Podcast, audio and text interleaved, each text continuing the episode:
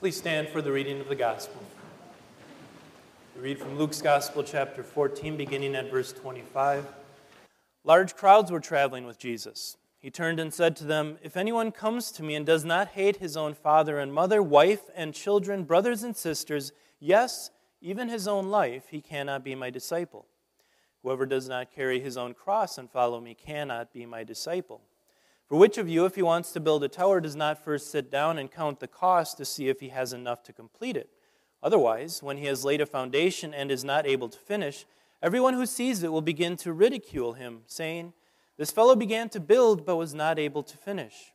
Or what king, as he goes out to confront another king in war, will not first sit down and consider if he is able with 10,000 to oppose the one who comes against him with 20,000? And if he is not able, he sends out a delegation and asks for terms of peace while his opponent is still far away. So then, any of you who does not say farewell, to all his own possessions cannot be my disciple. This is the gospel of our Lord, we pray. Let the words of my mouth and the meditation of our hearts be pleasing in your sight, O Lord, our rock and our Redeemer. Amen. Please be seated. Your fellow redeemed friends in Christ Jesus calls us to follow him as his disciples. But who's counting is usually a phrase that is employed in a sarcastic or passive aggressive manner. For example, your spouse may turn to you and say, I've done the dishes five times this week compared to your zero, but nah, who's counting?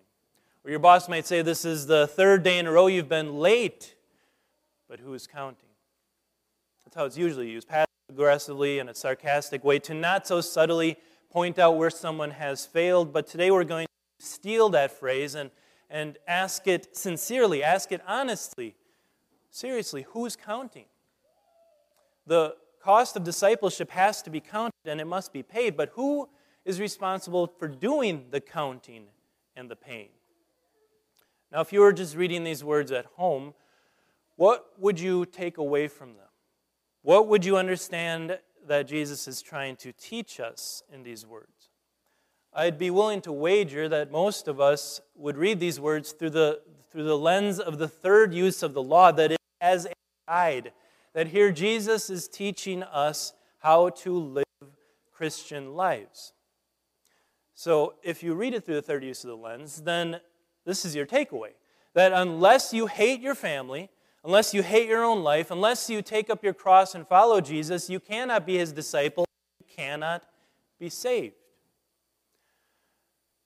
Are you even going to start? Like Jesus' parables that he tells here, are you even going to start building that tower after counting that cost? If you realize that you're being asked to step onto a battlefield where you are vastly outnumbered, two to one, are you even going to start that battle? Is this how we should understand these words through the third use of the law? I'm not denying that the third use of the law is a legitimate use of God's law. The Bible itself establishes and encourages us to view the law as a guide for living Christian lives. Psalm 119 says, Your word is a lamp for my feet and a light for my path. Paul was using the third use of the law when he, when he wrote to Philemon and said, Philemon, I, I ask you to welcome your slave Onesimus back with open arms as a fellow brother in Christ. The third use of the law is legitimate, and we do need it. Uh, the C.S. Lewis, the Christian writer, referred to the third use of the law as like stepping out of a bog onto a firm roadway. And what he meant by that is that, as we all know, the, the world is so upside, so misunderstanding what morality is uh, that, that it's, it's like being lost in a bog, right? You, you, you look at our world and, and it doesn't make any sense anymore. It doesn't seem like anybody has any real moral compass anymore. Men are women and women are men, and, and, and children can change their genders as often as they want to. And so, C.S. Lewis, I think, is right. He says God's law lights a path through this world. It clearly delineates what is right and what is wrong, what is evil and what is good, so that we know where we are walking as Christians even though we are living in a world that is lost in the fog of demonic gray. The third use of the law is legitimate, and we need it. And it does appear in Scripture.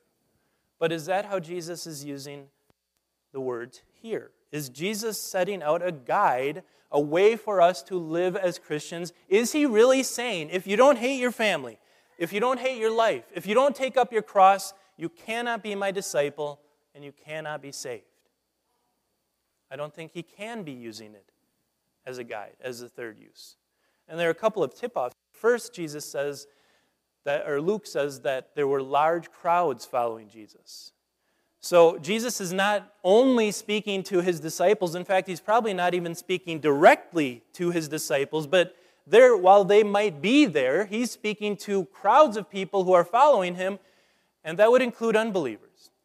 And if you remember all the way back to confirmation class, we learned that the third use of the law is only for Christians.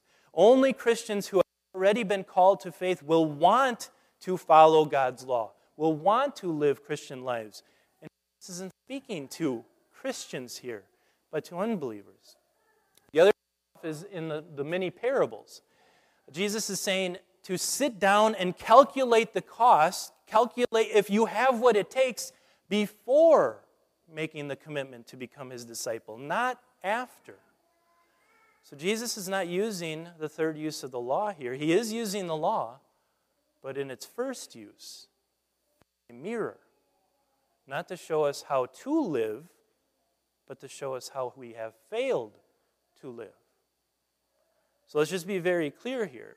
The first use of the law shows us how we have failed to live as Jesus' disciples. Now, if you want to get to heaven under your own power, this is what you must do perfectly for your entire lifetime. Jesus says, If anyone comes to me and does not hate his own father and mother, wife and children, brothers and sisters, yes, even his own life, he cannot be my disciple.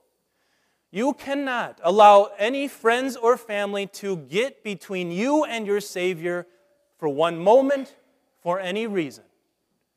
You must fear the wrath of God more than you fear spouse's anger or a temper tantrum from your child. You must love your relationship with your Savior more than your relationship with your siblings. You must trust God's word above all things even when your family doesn't want to hear it, even when it's very unpopular in our world, even when it doesn't even feel right to you, you must trust God's word above all things. And that's not even the hardest part. Jesus says you must hate your own life. At any given moment of any day, you must be willing to sacrifice everything for your Savior your reputation, your job, your house, your home, your family, yes, even all the way up to your own life. You must be willing at the drop of a hat to sacrifice all of it if Jesus asks you to. Sounds daunting, right? Which is why Jesus uses the illustration of a cross. Says, Whoever does not take up his own cross cannot follow me, cannot be my disciple. Now, I know these days we, we fashion nice, shiny crosses to put in our church and hang around our necks and put on our walls at home, but in the Roman Empire, a cross had only one purpose that is to kill. That's what Jesus is saying here. He's saying that if you want to be my disciple, you must put everything to death your ambitions, your desires, your pleasures, your pride, your self righteousness, all of it has to die.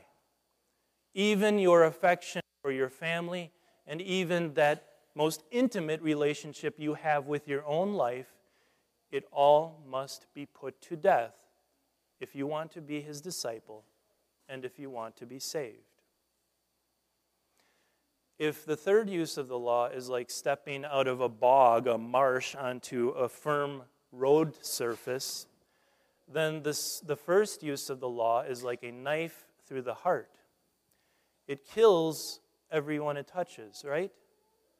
Can any one of us claim that we have hated our families, hated our own lives, picked up our cross, built a, a, tower of a Christian life that could reach all the way to heaven, stepped out on the spiritual battlefield and fought against sin, death, and the devil and defeated them every single time? How many times have we vowed? Maybe even as we are leaving here, leaving God's house, have we vowed, I'm going to live a better life. I'm going to live for you. I'm going to try harder. I'm not going to fall back into the ditch of sin that, I, that, I, that you just pulled me out of through your forgiveness. How many times have we tried to build that tower of a Christian life only to see it smashed in ruins when we give in to temptation?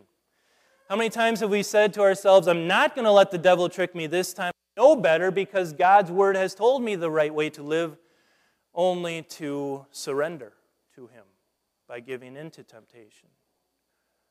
How many times have we allowed our natural affection for our families to get in between us and Jesus, to make us deny our commitment to Him? Let's just be very specific here with the, probably the, the biggest issues that we face with our own families. if we condone or accept or tolerate a loved one who is living a sinful lifestyle, living with someone they are not married to, we are breaking our commitment to Jesus. We are sinning. We are loving our families more than we love Him. If we have a loved one who has fallen into the habit of disregarding, of neglecting the means of grace, the gospel and word and sacrament, and we just let them go on, just let them slip further and further away from church without ever saying anything, we are letting Jesus down.